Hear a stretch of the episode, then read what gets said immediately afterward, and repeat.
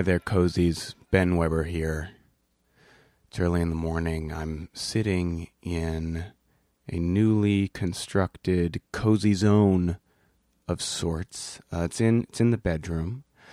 Um, I have made a little little teal sign with some vinyl stickers that says "Cozy Zone" with Ben Weber. I've painted this piece of wood teal and affixed it with stickers. Uh, there's this little bookshelf that I I've uh, installed by the wall. I'm I'm like sitting on a stool next to the bed, so I'm not like in the bed. So this isn't, I would say, uh, a, a terribly cozy zone. It's like it's like yearning towards a cozy bed.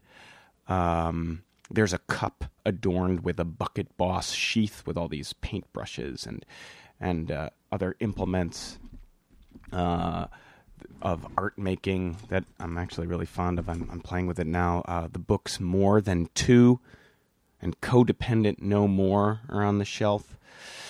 And I'm getting ready to go to therapy, and I am getting ready to introduce to you the one and only W.T. McRae.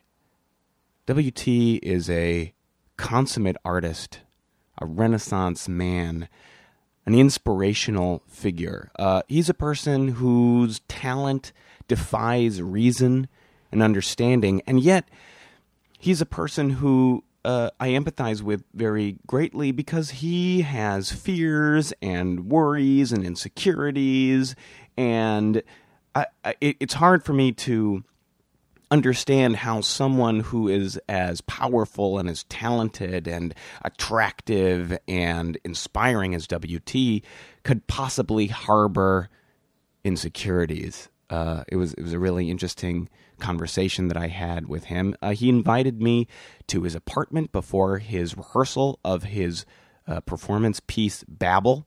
Uh, he gathers his ensemble together to work on um, acrobatics and, and physical expression and balance and and things like that. And they train together uh, in order to uh, craft this show inspired by the biblical tale of Babel, uh, where this tower was built by people and then they all spoke different languages and it was all very confusing and then they were flung across the earth. so it, it, you know, thinking about the impossibility of communication is is all embodied within Babel. Babel. Uh, yeah, it it was a fascinating conversation. I I got to uh, I got to go to his rehearsal. Got to talk to him afterwards. Uh, you're gonna really learn a lot here from W.T. McRae. So, uh, Cozy Zone friends, thank you for all of your uh, social media following. Uh, please like the Cozy Zone Foundation on Facebook. Please follow me on Twitter at Cozy Zones. Follow me on Instagram at Ben Weber Projects. Visit www.benweberprojects.com for all of your Cozy Zone needs. Uh, you can find all of the episodes that ever were there. Uh, yeah, I think I think that's that's all the, places where Cozy Zone lives. So, without further ado, it is my absolute pleasure to introduce you to Cozy Zone with Ben Weber, episode 48. W.T. McRae on Babel Day, side A.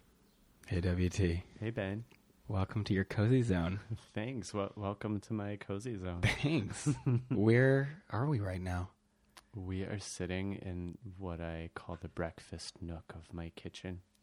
Um, here at my kitchen table, uh, with my uh, black and white checkered tablecloth, and our, our ceramic gnome here on the table. It's very nice. Uh, we have some living living things here other than your, your succulents. We have a, a bunch of succulents here.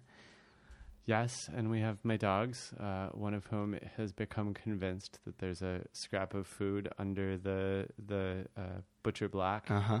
and he may spend the entire cozy zone day trying to retrieve it and eat it. He's so His, his stomach knows no bounds. Oh man. yeah. Um, that's Puck. He's 14 years old this month. Wow. Yeah, Happy birthday, Puck. yeah, he's an old man. His birthday's coming up, and here in the in the plush coziness of the Mhm. bed here at our feet is Timmy, who um, I'm pretty sure has existential crisis anytime no one's touching him. Oh. I think I can relate to that. I can too, actually. yeah. Maybe I'm just I'm actually just anthropomorphizing him to be more like myself. I um I have so many questions for you, WT. I'm really really grateful that you've carved out the time for this. We have a big day ahead of us. Oh, we do. Yeah. Yeah. Um, we're gonna start with all of my questions, Great. and then we're gonna go. I'm gonna go rehearse with your ensemble. What? Yeah. What? Where am I going?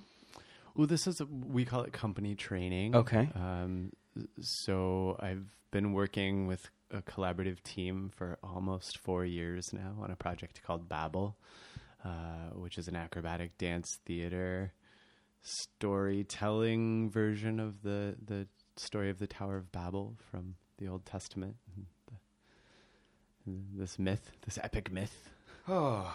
Um, and so we, we get together and um, we have two projects that we're training towards now. And we get together and we explore the body and do some warming up and do some acrobatic learning and some physical theater work. Yeah. I I'm feeling filled with memory and questions. Uh, I think the first time I met you, WT, was at Central Park uh, for a street fair.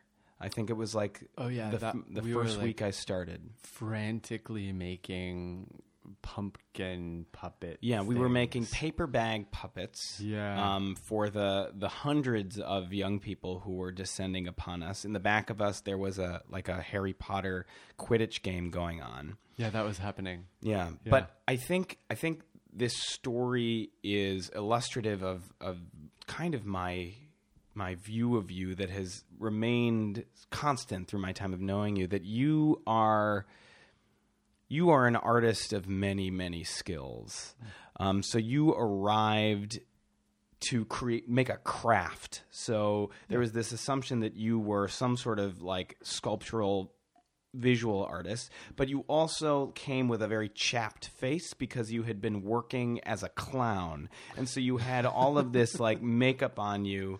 And so so you're a clown, you're a visual artist, you you're talking about acrobatics with Babel, you're talking about dance. Um you what what what don't you do? Is there anything? Is there any like creative thing that you you haven't yet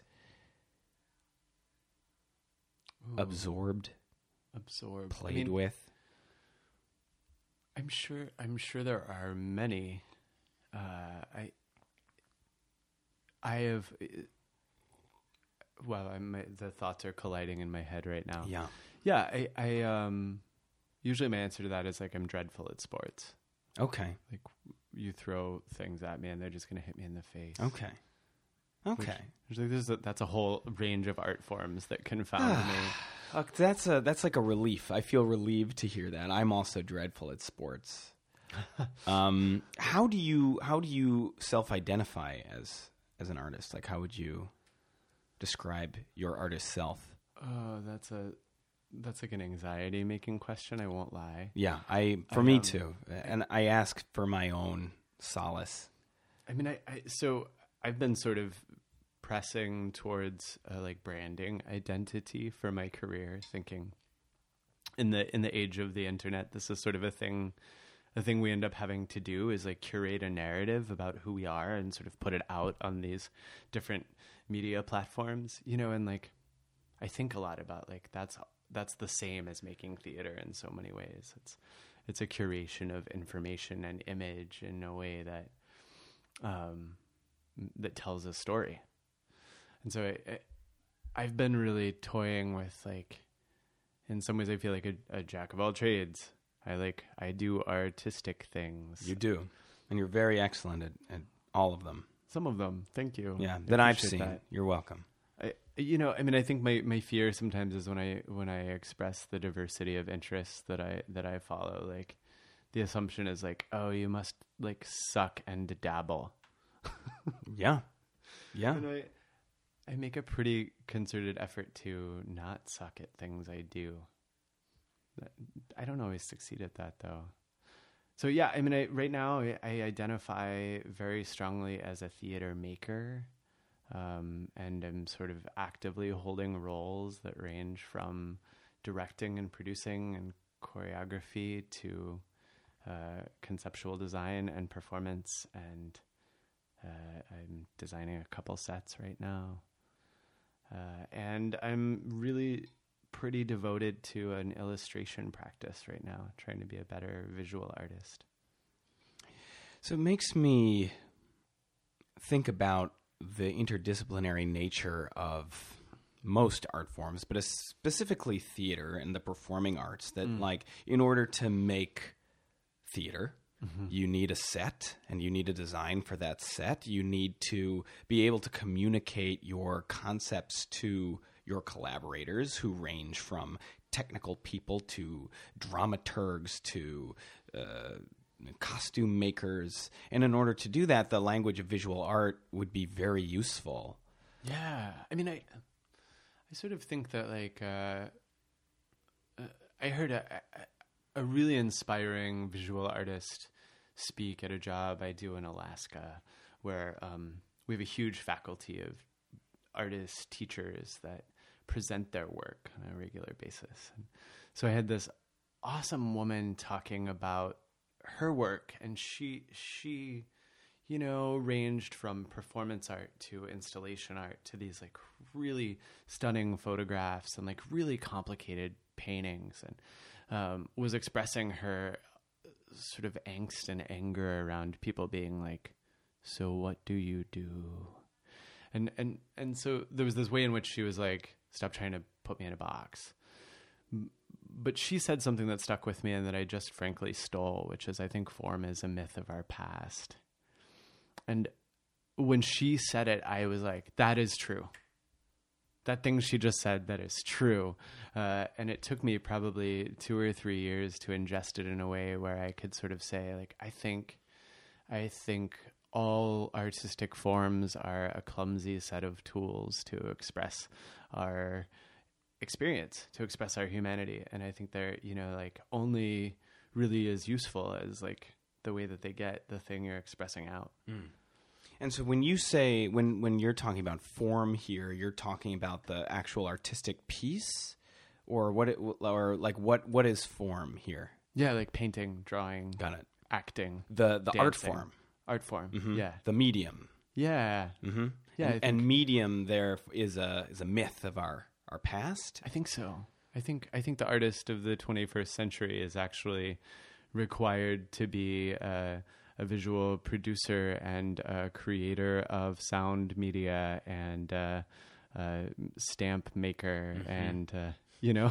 Yeah. I mean, I think you're a prime example of this person that like you you have expressed a lot of ideas for I mean for me for my perception of your artistic work is like you express these ideas about like being in community and you've expressed them through like community action visual arts projects and through this beautiful podcast that's like a window into uh, personal life. Like that's there's already a lot of form there. So if i say like okay so ben you're a radio artist right? You're a That's really that's so interesting. Like, and it, it's I'm I'm sensing in myself like uh, a desire to sort of challenge this a little bit, which is like super do it. fun. Let's hear it. And you know, so thinking about like uh, categories Mm-hmm. and the both useful and problematic existence of them. Like, I I I believe that categories are necessary to make meaning, to perceive the the chaos in the world around us. However, if you're too beholden to them, or you, the the boundaries are too um, rigid rigid, Yeah. uh, you get into trouble and people get angry. And like if something doesn't match what they preconceive, they they fight.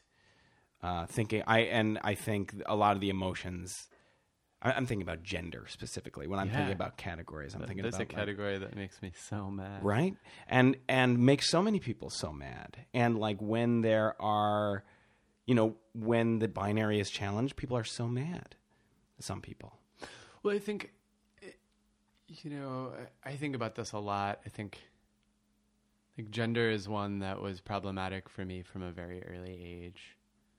You know, like I announced at a very early age that I wanted to be a girl to my parents. And it was because I was immediately aware of how, like, unsuccessfully I was checking the boxes of being a boy. Wow. You know like the uh, like namely you know growing up in a west texas family in the western united states this like i didn't give a crap about football. In fact i really hated when people threw things at me. Um, they hit me in the face god um, but I, you know, so it was like in an effort to be really successful. I was like, well, I, I just suck at being a boy, and so I must, I must want that other thing. right because that's the only other choice if not boy equals girl girl. Yeah, Yeah. That's the there was like there was no queer option. Yeah. for me, and like like actually, I experience myself now as a very like cisgendered male bodied person, Mm-hmm. Um, but with like a real queer fluid expression of self. Yeah. like I have. Mm, I guess that's not true. I was about to say I have very few attachments to like male archetypal Mm. behavior, but actually I have huge attachments. Like it's all just reactive. what's your favorite uh, aspect of maleness Hmm. I mean, I have like a, a rich fantasy life that's all constructed around like male archetypal. You know, like I, I am a huge fanatic about the art and work of like Tom of Finland and Ah. like physique pictorial era Yeah, and yeah. these like uh, hyper masculine representations of, and I love like the hyper feminine. mm-hmm. It, I love the iconography. That word didn't want to come out of my face. Love like the iconography of gender and Yeah. the like uh, a really like aggressive performance of gender. yeah both like socially and visually and like sexually. yeah Uh, uh, but then politically, I'm really then the, then I'm like, whoa, yeah those are all just games. Right. But okay, so but so this is actually right in line with thinking about art forms too, which are all a bit of a game too, right? Yeah. So that like if you're a dancer, if you're an illustrator, if you're a, a theater director, there are societally constructed ways that that looks and especially in New York City, especially here and now. And it, it feels like you have to play those games in order to exist. Like you you have to you have to do something. You have to adopt some of the fanaticism of of a particular art form category. You know what I mean? Like I don't think that's true. tell tell me why not? I mean, I think that that is. Uh... So this, I, I, I was talking to a really good friend about this this week about like how how a life in the arts has ended up actually looking, you know, which is sort of. Um, I do a little bit of everything Yeah. You know like last last month a payment came through for illustrating a book cover that like was a gig i fell into and like that was the linchpin moment to be able to like pay my bills and rent that moment that day. You know like in order to sustain a career in the arts i've done everything from like my own branding and logo design to like have a, a brand for a company i created to like uh, you know figuring out how to wire a light. You know, so so sort of the like scrappiness of a real artist's life. And so I was talking about I, I sort of think there are those like virtuosic careers, the sort of like one percent of artistic reality. And I think that um you know there is there's a clear one percent at the top of forms. And I think for them there's like a rigid set of borders to the form. But I also often think that like some of the artist uh, humans that I interface with in my life like would fail in that area because they they they have too many questions. They have too much like curiosity and investigation and like it seems to me like if you do reach that like 1% echelon of a form like nobody wants you to do anything new or interesting you know Right. like that nobody nobody wants to hear uh Pavarotti sing like the blues No. they're like no no no just do what you do do that thing do it really well don't do anything else There's a there's a comfort in purity there.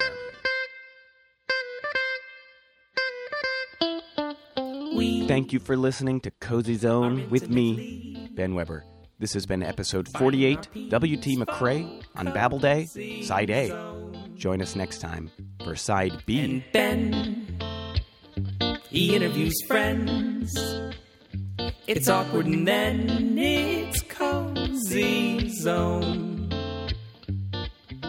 Occasionally, it's a lovely thing to be nosy in somebody's cozy zone. So please snuggle up, sweet.